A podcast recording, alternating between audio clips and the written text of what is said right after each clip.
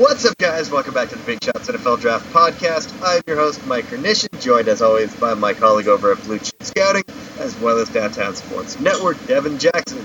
Devin, how you doing today, man?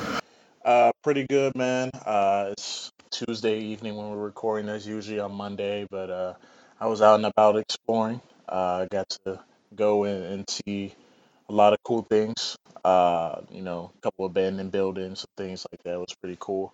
Uh, and then I just finished eating some sushi, and I'll tell you what, man, sushi is everything. Like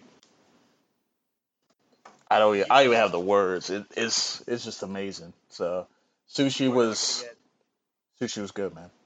You are not going to get any uh, complaints from me when talking about sushi. Uh, Devin and I have been talking about sushi for uh, a good couple of weeks. Uh, that's all I'm going to say about that. But I think I think I'm somewhat responsible for getting you on the sushi uh, hype train the last couple of weeks. Yeah, it, it's look, man, it, it's it's there. It is what it is. I mean, you got all, all types of kind of sushi. I mean, everybody thinks like the California rolls and whatnot, but you got to really dig deep, man. Sushi. Look, I I cave and put it into words. I, it, it's it's amazing. It's amazing, man.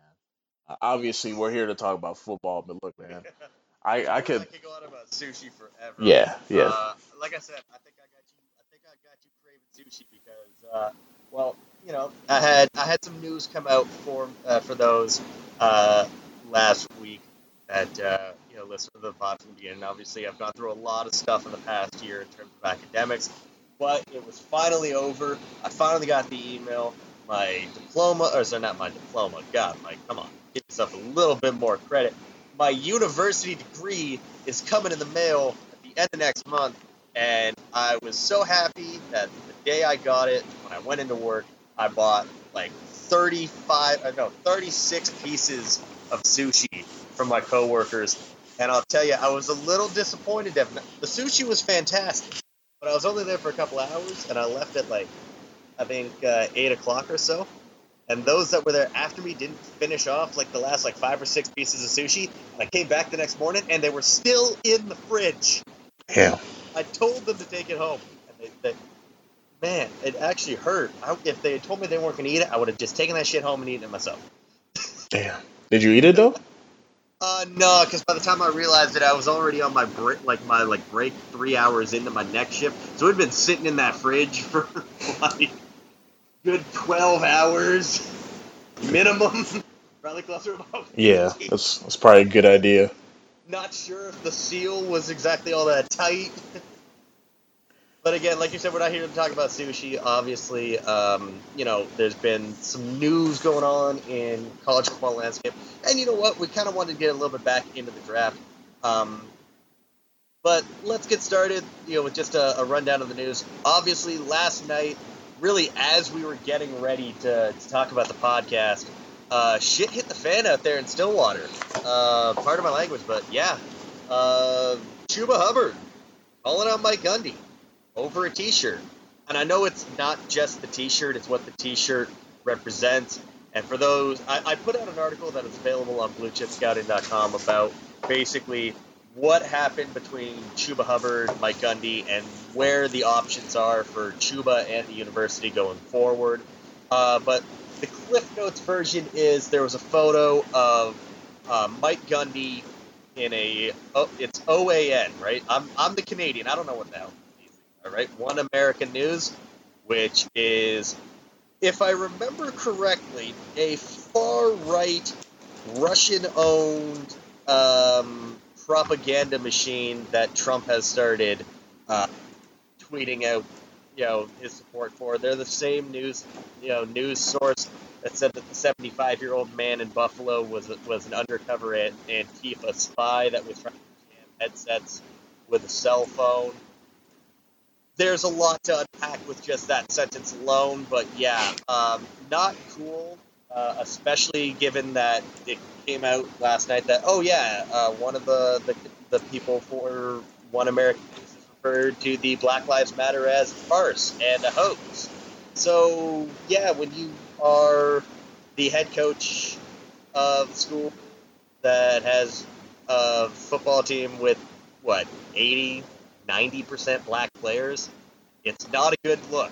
It's not a good look, and you know what? The mullet does not help. I don't mean to make light of the situation, but the mullet just makes it worse. I think our, our, our boss Dalton put it very simply like anyone else surprised that, that, that, that Mike Gundy might have those views, the man has a mullet. Yeah, I But mean, obviously, Chuba Hubbard tweeted out that he was going to basically boycott doing any activities for the school until things changed. That lasted about an hour and a half, and then there was the most awkward apology video ever. It was it was uncomfortable. If you look at Chuba's face, he does not want to be there. It, it, it, looks like it's a kid being told he's being grounded. It was not. It didn't look like he like he wanted to be there because Chuba's the one that apologizes and Gundy's not. And all Gundy goes is, "Well, I was kind of ignorant in the situation." Well, ignorance is kind of the problem in that. I'm gonna let you talk about that because as a as a sheltered white kid from uh, from Toronto, um, I am by no means an authority on this. yeah, but I mean, you got an opinion. It's one of your own. I mean, Chuba Hubbard. You know, we know how much you like Chuba Hubbard. Uh, Yeah, he's backed up by the other I saw the name. I was like, yeah, I'm never gonna be able to say that. Uh, but on a more serious note, yeah, I mean, the situation itself, it, it just reminds me so much of Dabo Swinney and being so insensitive and, and wearing these shirts that they know has deeper meanings. Like you can't just wear a shirt and expect no blowback about it, especially with a conservative uh, news network network that OAN uh, OANN, however, whatever their initials are. You got to know um, what they stand for. You got to be aware in this political climate where every move you make will and should be, you know, looked at closely. Um, to for him to do that and just the everything about the situation, the optics about it, it it's just wrong. Everything about it is wrong. Uh, Chuba Chuba Hubbard said what he needed to say, and he took a stand.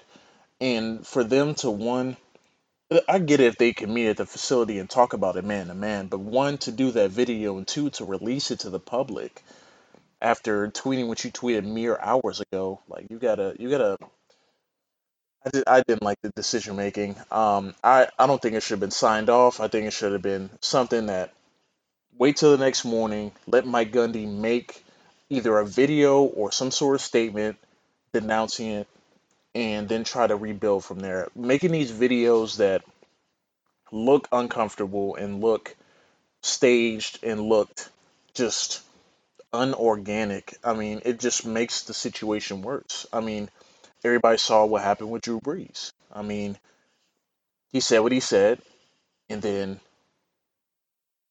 within, you know, like later that day, next morning, he released an apology and then another apology. It's just like once you make the apology, like first of all, make sure it's sincere and make sure you actually apologize because Mike Gundy has never really apologized for being Nope. honest. Uh, and two, think about how you're going to disperse it.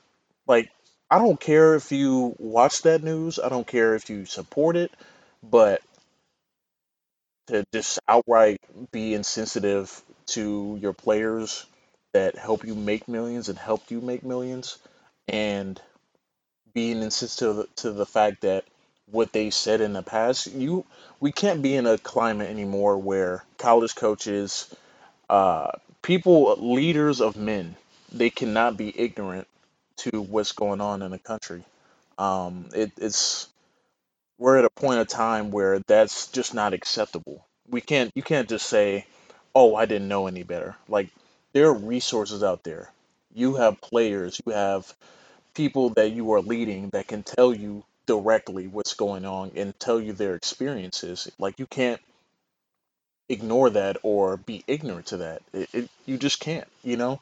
And if you want players to keep coming to Oklahoma State University, Mike Gundy, you have to think about what message you're sending to these players with the shirts you wear, the things you support, things along those lines, because you're just hurting yourself in the long run. And the university is going to eventually sever itself from you if you continue to support these views. Now, we know how Oklahoma Oklahoma is. It's conservative. It's red. I mean, we we'll be honest. Just like Alabama, Oklahoma is red. They're Republican. They're going to vote Republican pretty much no matter what.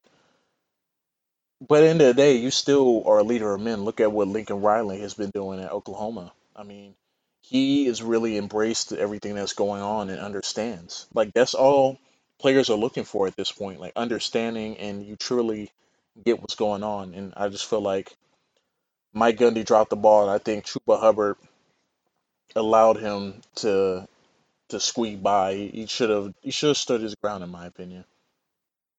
Yeah. Um, it was that whole situation was just watching it from afar. It uh, yeah wasn't uh, wasn't wasn't the best situation. Uh, one thing that did happen that I, I am kind of glad. I don't want to say that I'm happy to see someone lose their job because nobody, especially in, in times like this, where you know, with the uncertainty surrounding COVID nineteen, I mean, we don't know if this is gonna be a football season next year. We're hopeful, but like we got at the pros players testing positive. Alabama's got like ten kids that tested positive. Like we have no idea. But Iowa's strength coach was uh, was let go. Uh, I want to say his name's Chris Doyle.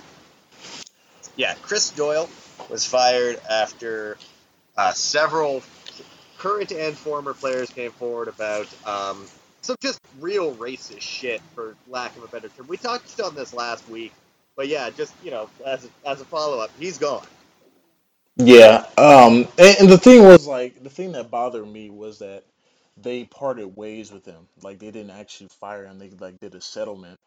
Um, and I get that you have to do that, but it, it just it just bothers me because like number one, as soon as they heard it, it should have been over. Like he should have been immediately cut. Like It's 2020.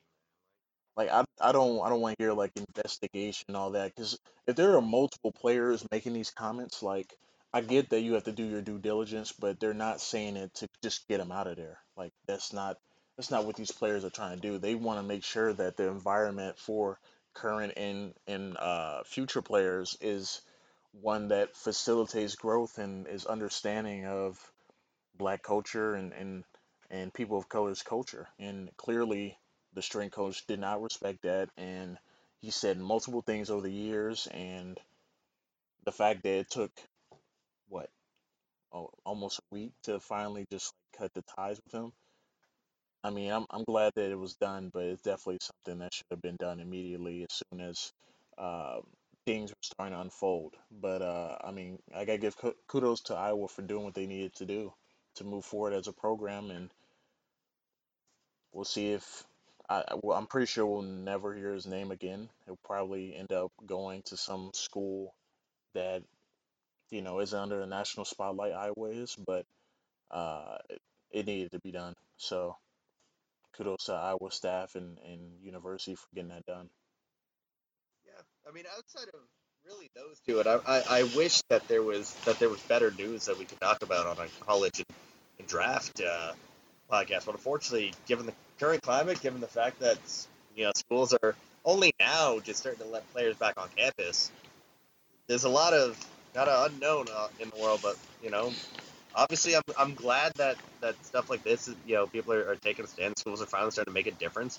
Um, there was I mean, Clemson is, you know, has had their players talk about, you know, renaming some of the, the, the buildings that are named after Confederate leaders, which is a great step in the right direction.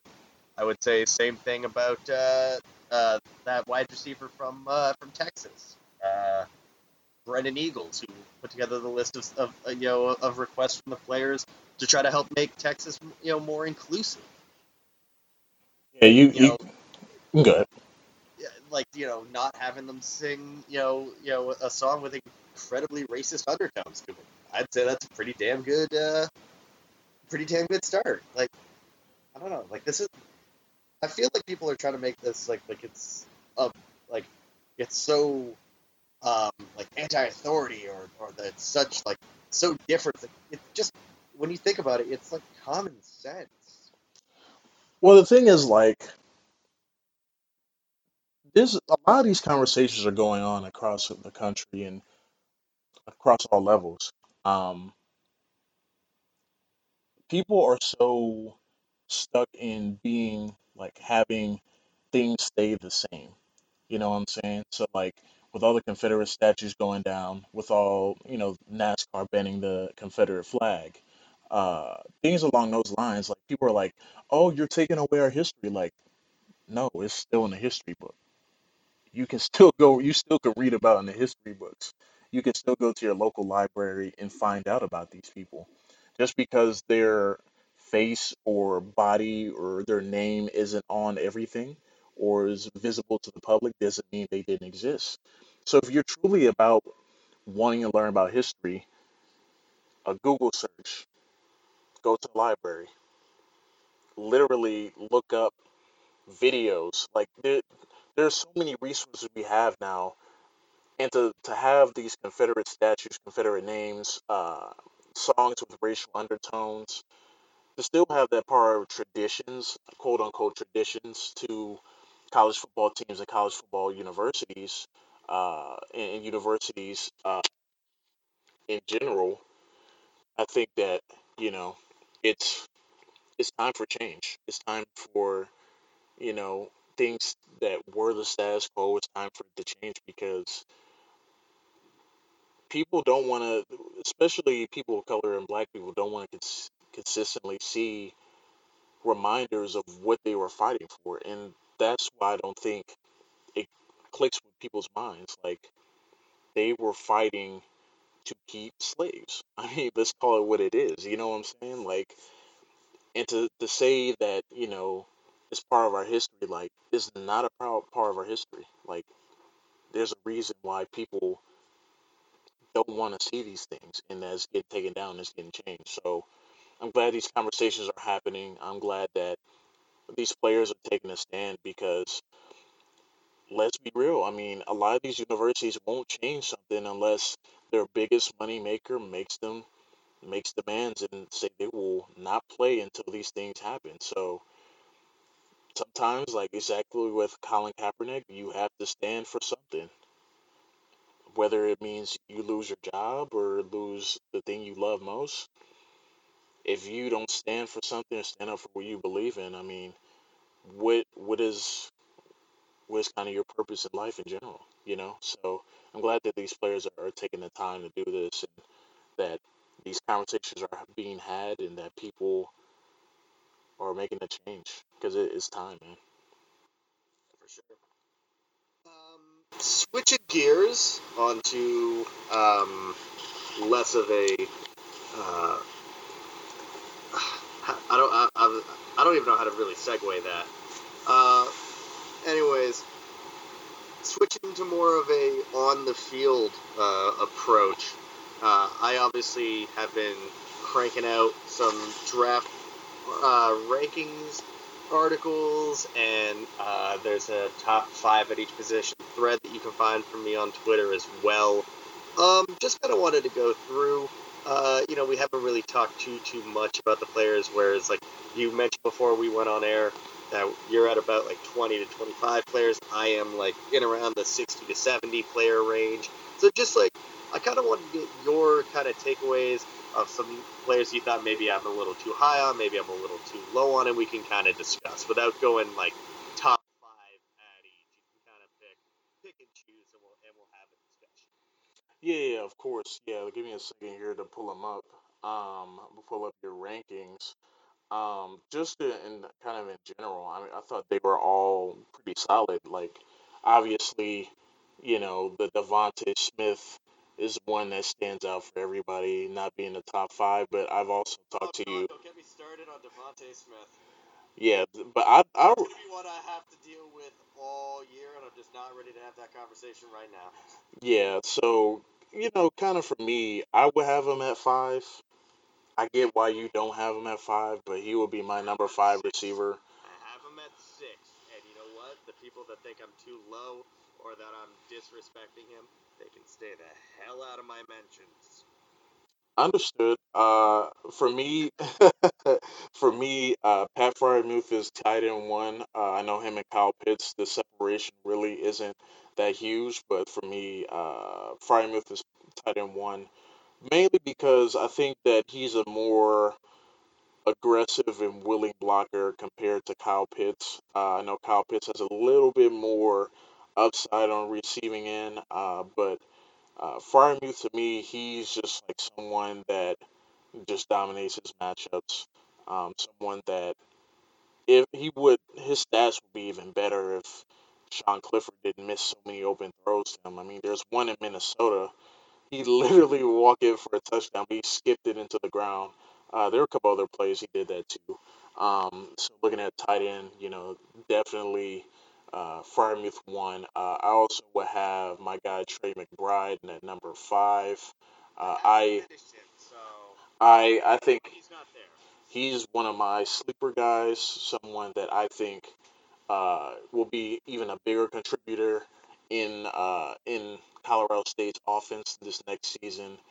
Uh, in addition, he he's probably one of the best blocking tight ends in this class. If he if he declares, he's only uh, going to be a junior this year, um, or I think redshirt sophomore actually.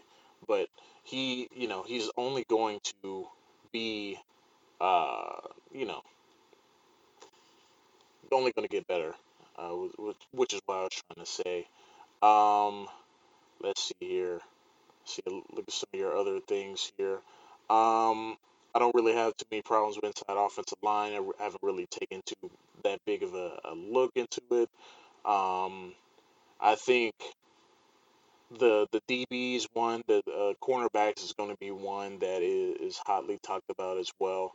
Um, oh, okay, so so l- let me just talk about these corners.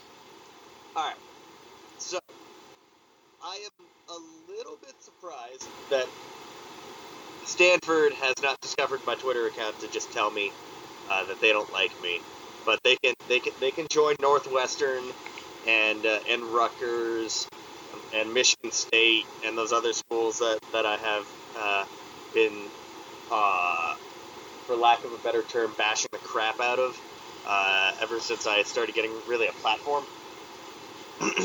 Uh, because Paulson Adebo is not in my top five corners. And I would have thought that there would be a little bit more uprising about that, but there wasn't. And I mean, let's just talk about this corner class right now, man. I mean, I think um, yeah, Matt Miller tweeted out his top five corners with no particular order, and it's the same guys as mine. He didn't give an order, but mine in order are Patrick Surtain. Uh, G, uh, I, I, always want to say Patrick Surtain Jr., but it's Patrick Surtain the second um, from Alabama. He is currently sitting at eighth on my big board. Shaun Wade from Ohio State, who is sitting ninth on my big board. Caleb Farley from Virginia Tech, who was 11th on my big board. Israel Mukuamu from South Carolina, who I think when we were talking about draft early draft crushes, like less than a month ago, he was one. And then Elijah Molden, man, he's small compared to the other guys because like everyone else I just mentioned is at least six feet tall. Uh, Israel Mukuamu is six foot four. Uh, Elijah Molden's like five ten, about a buck eighty five, but the kid's got ridiculous hops. Has, has a little bit of that Byron Murphy to him, mm-hmm. which is a damn good baseline for a you know for a, for a corner. Uh, and then like just missing the cut, Jaycee Horn from South Carolina, uh, Derion Kendrick from Clemson. Um, I haven't even started on that kid from Appalachian State that everyone loves. Uh, Shaun Jolly.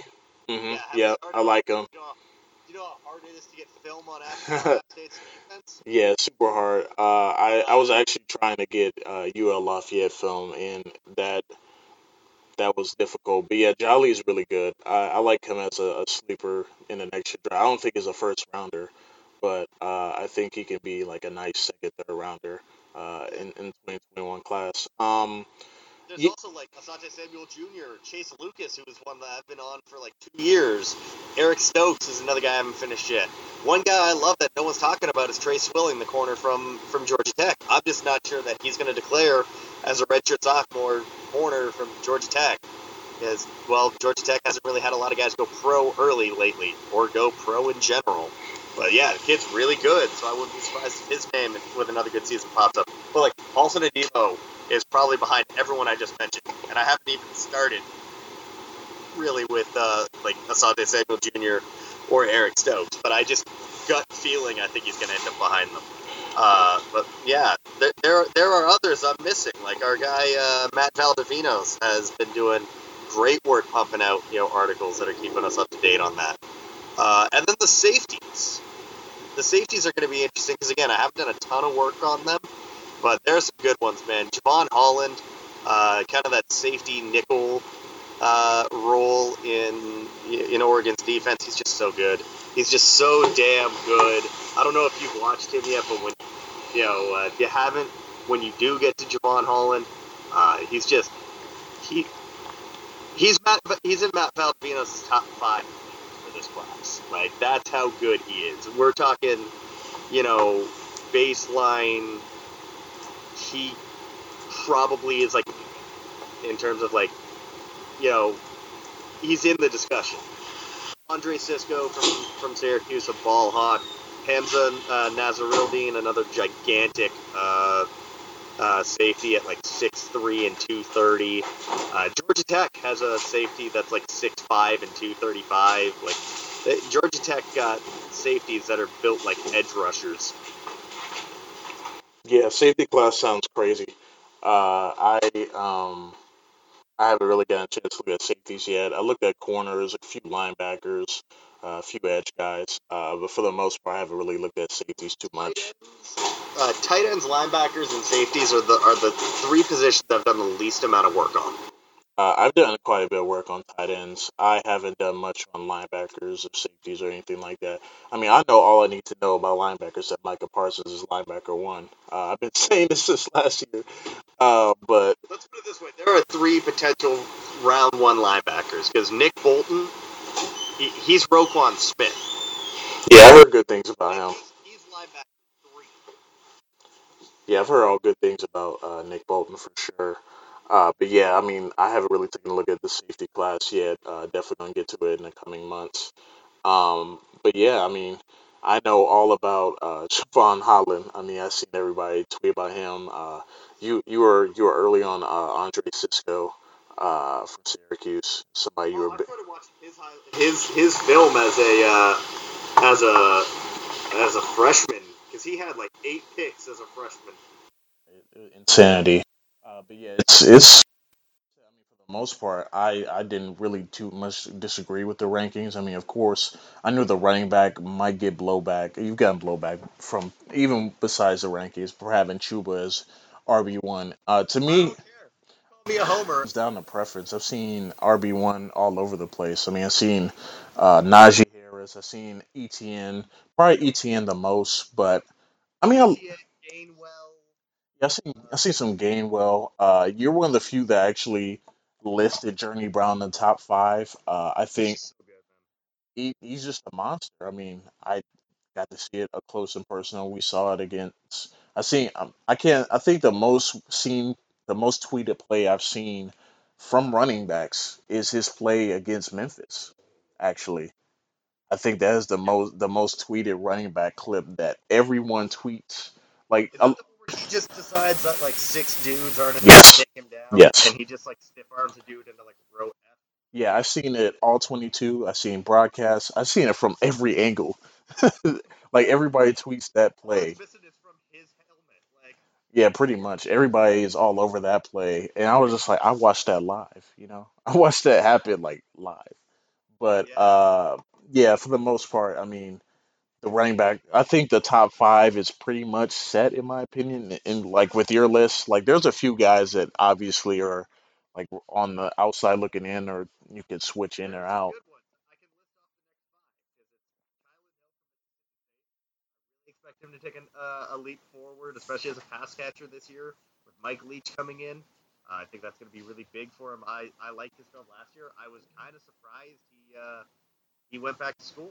Yeah. I, I legit thought that he was gonna you know jump to the pros because he had a chance to go early, um, especially once guys like Hubbard and Etienne and Harris all went back, I felt like he was kind of limiting himself.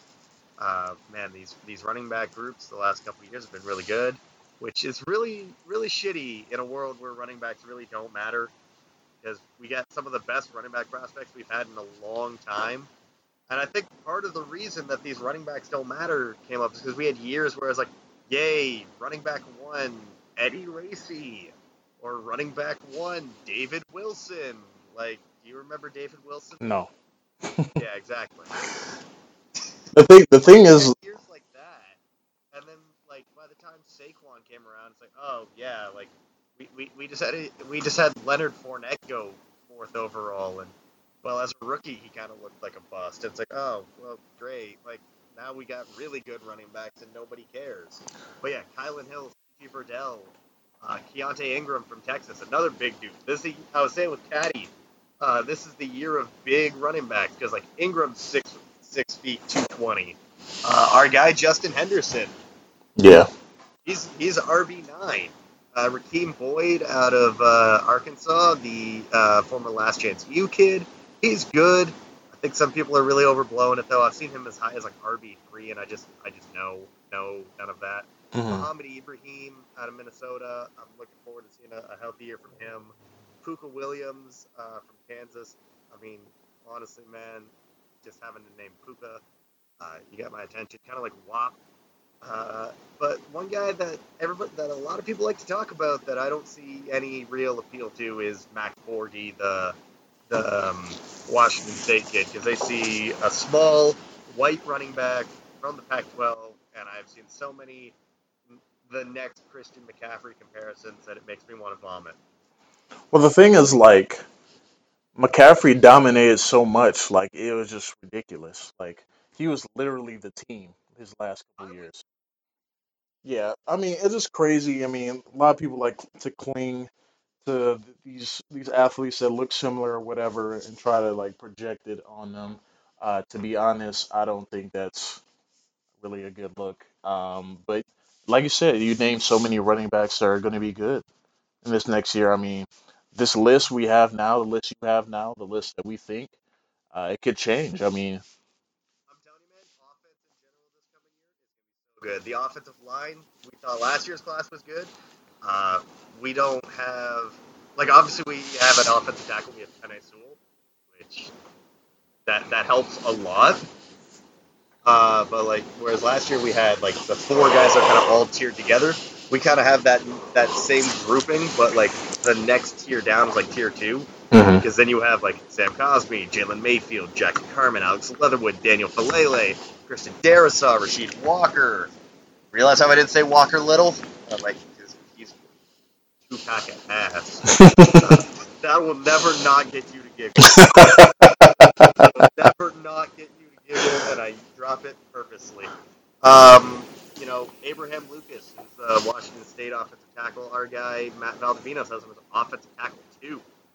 That's a right tackle, redshirt sophomore, I think, from Washington State. yeah, Uh, Jim Nagy tweeting out about uh, the right tackle from Mid Tennessee State. Like, we getting on small school guys, mid major guys early. yeah, we got so much time. I mean, like now would be, Usually by now I'd be watching the tape of guys like Sam Cosmi, Penei Sewell, maybe Rashod Bateman. yeah, but Now I'm like, now I'm like, give me a group of five guys. yeah, give me all the group of five guys right now. That's what I'm. I'm looking at a lot of group of five guys that that are of interest. Uh, I know. I'm, I'm, I mean, I don't expect none of them to go first round. Like, I'm not expecting to to find like someone who's going to be an immediate game changer. But man, tell you what, college football has players all over the place. You know, like NFL teams are going to find you regardless. So I'm excited for this Senior Bowl class. I think this could be the most diverse class we get this year in terms of uh, division, in terms of uh, you know players from all over the place. You know, um, I think this. It seems like every year they're getting players from different aspects. I mean, we had the the, the offensive lineman from uh, I think it was St. John's, um, SD three in Minnesota. I mean, you you just never know what you're gonna get with some of these players. So I'm I'm always excited to, to find new guys, see who people tweet about, see other guys that people tweet about that I like. Uh, it, it's it's always an, an exciting experience, especially in the summer, especially with a lot of questions surrounding the season in general. Like we're tweeting as if the season's going to happen, and you know making articles about if as if the season's going to happen, but we really don't know. I mean, we don't know what's what's going to happen in the next few months. Uh, but obviously, we want football back. And we want these players to play. Uh, but I'll, I'll I'll say like one last thing about the list, your list, uh, quarterbacks. Um, I see why people like Brock Purdy. Um, I took a I took a bit of a look at him. Uh, I'm I'm not the not the hugest fan of him. I'm not really sold on him per se. Uh, I think that he has like a lot of the tools you look for in a quarterback, but in general, I uh I don't know. I mean, I'm I, I think it would be fine in the top five still, but I don't I don't really see what other people see in him per se. Uh, I think that he is a solidly built quarterback that can can work well under pressure, but I don't think he has anything overwhelming about his game. Like he's in, he's mobile, um, and just uh, basically, you know, he is someone uh, I think can be a, solid starter potentially in the NFL, a backup. I don't really see any star potential to him. So. Um, I think it's part of. I mean, I, I love Iowa State. I, I just I, I've loved the kind of rise that they've had recently under Matty Campbell. Um, you know, so I I I went into it expecting a little bit more. He's small, man. That's the one thing. Like, here's the thing: when you watch Kyler Murray, like Kyler Murray or Baker Mayfield on film, like Baker was six feet, two thirty. He had the kind of Russell Wilson build to him. Mhm. Kyler was like five nine, but kind of Kyler's kind of thick built, right? Like he's not he's not like heavy, but he's like he's he's well built. Like I'm, I'm taking a look at it now. Kyler Murray is well, I know he's like five nine, five ten according to Wikipedia. So, five two hundred and seven pounds. yeah. I'm telling you now, there is not a Brock Purdy is listed by um, Iowa State at six feet at six foot one. I'm not buying that. Nah. All right. He's like five eleven at least. Yeah, like he's he's around like five eleven. Like I'm legitimately just under six two, so you know six one and some change. So they they're saying that he's around my height. They're listing him at two oh five. I'm not buying that either. That dude is like 195 pounds. He is small.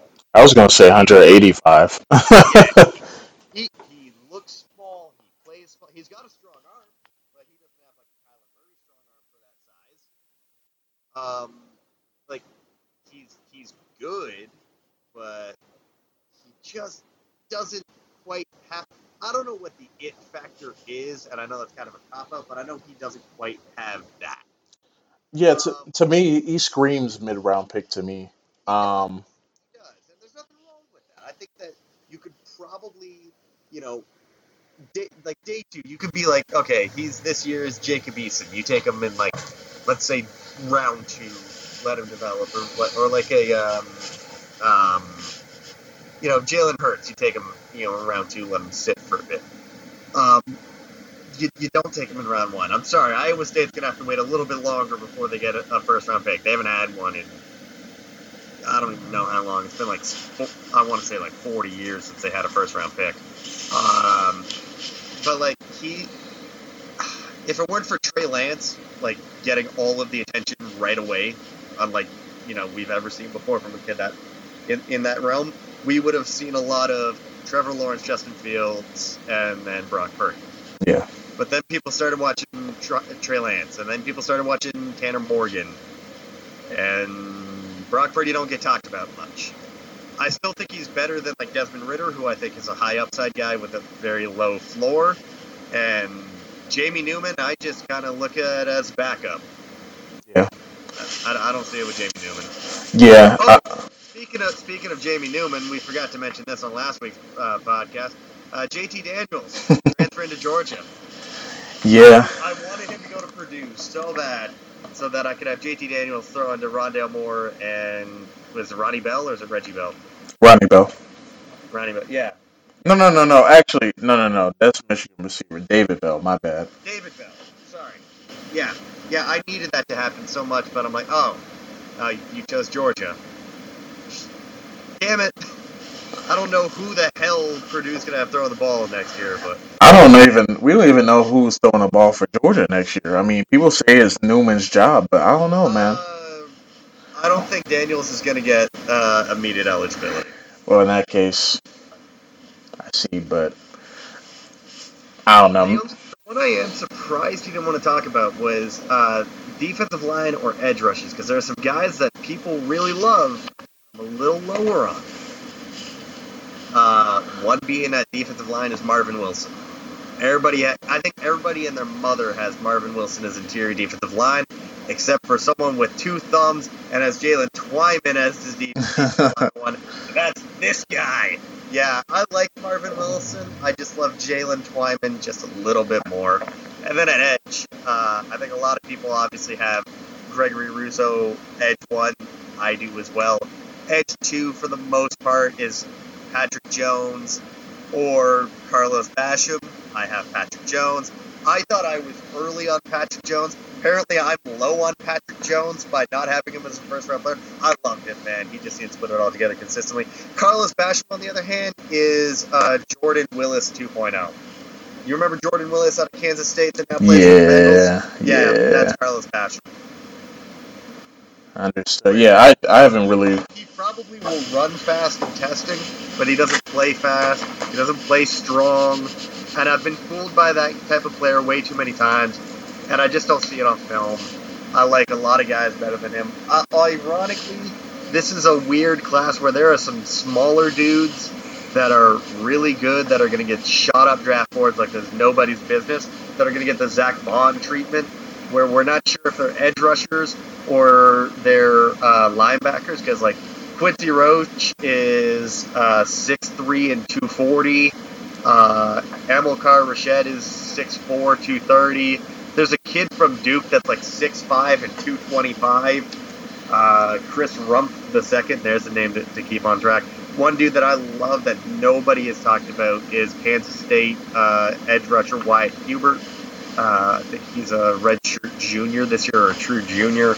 Um, put up similar numbers as a sophomore as he did as a freshman, uh, but doubled his sacks. Can't miss him on film. Big 55, and you know, you know, uh, wearing the purple and silver of Kansas State with hair halfway down his back. He looks like a damn like lion. It's amazing. Uh, yeah, I think that he's going to be someone where another good year at Kansas State, he's going to start shooting up, up draft boards. Whereas we see guys like kind of Aidan Hutchinson, Xavier Thomas, if they don't kind of put it together this year, they're going to kind of get left behind. Yeah, largely the seems like the edge class is more of a project year. Like you have a lot of guys there. Bad edge class. Even, Yeah. even Gregory Rousseau needs a lot of work. Yeah, um, it's, it seems like a project class for sure compared to last year. You know, Chase Young, you know, generational talent, quote unquote. You know how people feel about the word generational. Von Chaisson, who was still a really good edge rusher. Yeah, And then a dip. This year it's just like, oh, there's one guy, and then there's a dip. But like again, if Rousseau, if Rousseau and um, uh, and Patrick Jones put it together, those guys are both like both top ten, top fifteen locks. Yeah. And I think that if you if you get a good year out of like Xavier Thomas and he kind of returns to the flashes he showed as a freshman, you're talking another first round pick. But it's all dependent on these guys putting it putting it together. It's it's not a great class at, at edge. We're, we're talking a lot of. We, we might be talking like a like a one. If, if it doesn't, then we could be talking one first rounder, and then like a good round, round and a half drop off. Like there's a lot of proving here, guys. yeah, for sure, for sure. I mean, that's what makes the class great, man. You know, you got got a lot of guys, not necessarily complete in in terms of their development. A lot of guys that you know can make a rise, can make a dip, but you know, we only know once everything you know kind of falls in place. Yep. Pause. Just in case. Alright, Devin, so that's to do it for us today. Um, as always, you can find me on Twitter, Mike H underscore draft. You can find Devin at real D underscore Jackson. Uh, you can find uh, Blue Chip Scouting um, on Twitter at Blue Chip, uh, at what, Blue Chip Scout, right? Uh, I think so. Hold on, let me check. Yeah. I think it's just Blue Chip Scout. this. We should know this, but it's also 10:30, and we're not used to recording on Tuesdays. Yeah, yeah, it's Blue Chip Scout. Blue Chip Scout. You can find the podcast on Twitter at Big Shots Pod. Uh, you can find our work obviously on Blue Chip Scouting and on Downtown Sports Network. Uh, Devin uh, has been slugging away on Twitter, watching all of these Group of Five guys. It's been amazing. I've been putting together uh, all sorts of articles, uh, doing my work, you know, scouting, you know, uh, hoping to, to kind of bring some more top-notch, you know, cut-ups to the to the timeline. Um, yeah, uh, obviously this this podcast came out a little bit uh, later this week. We had uh, some, some scheduling conflicts, but you know, next week we'll return probably back to normal. Uh, you know, Devin and I are trying to lock down a guest for next week. That should be a lot of fun. But uh, until next time, guys, um, take it easy, stay safe, and uh, we'll talk to you next time.